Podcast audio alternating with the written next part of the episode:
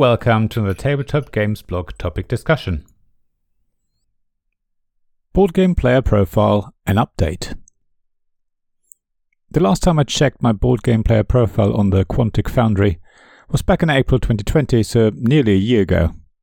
So I thought it's time to run through the questions again and see if much has changed. You can check yours as well, just follow the links at the bottom of this article on the blog at tabletopgamesblog.com. One thing that sticks out immediately to me is that discovery and aesthetics have just gone right up to 83%. Back in April 2020, discovery was at around 40% and aesthetics at around 45%, so it's clear that I want to be much more drawn into the game. I prefer games that allow me to explore and that look amazing.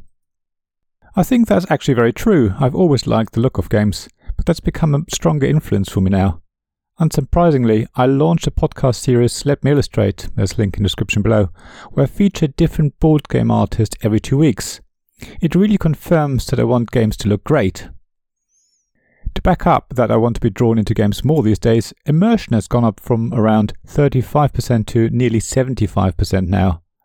That's over double, showing how much I want to play a game that takes me away into its own world and allows me to focus my thoughts on things other than the day to day worries. I guess it's understandable given the current situation, where we can't go out or meet friends, but are stuck at home and are worried about our health, our jobs, and our families and friends, and probably a lot more. Games have clearly become an even bigger escape for me now. Social fun has also gone up from around 10% in April 2020 to nearly 30% now. However, it still seems rather low. I do love the social aspects of games, whether I'm playing with family or friends. I like the chat, the banter around the table, and just being with other people, even if it's virtually at the moment when playing with friends. I would have expected the value to be at maybe around 80%, but there we are. Conflict has gone down slightly from around 50% to 40%, so I still like conflict in games, but not quite as much as I did before. That's about right because I'm not a player who likes to be mean to other players, but I enjoy games with a good amount of player interaction.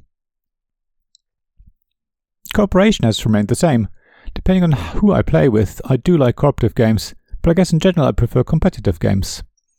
So yes, that's my latest board game player profile. I do always find it interesting to see how my player profile changes over time. You can see all my previous results by following the links below, and you can complete the survey for yourself for free. Again, just follow links below.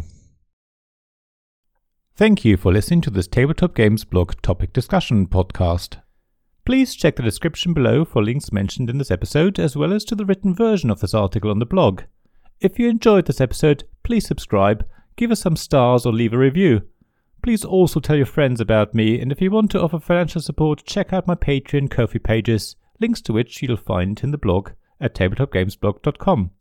So thank you again for listening, and I hope to see you again soon. This podcast was made possible by the generous help of my Patreon supporters. Royal Patron Sean Newman, Castle Guards David Miller and James Naylor, Dice Masters Alex Bardi, Paul Grogan and Robin Kay, and Shining Lights Gavin Jones, Sarah Reed, Richard Simpson, and Tim Vernick.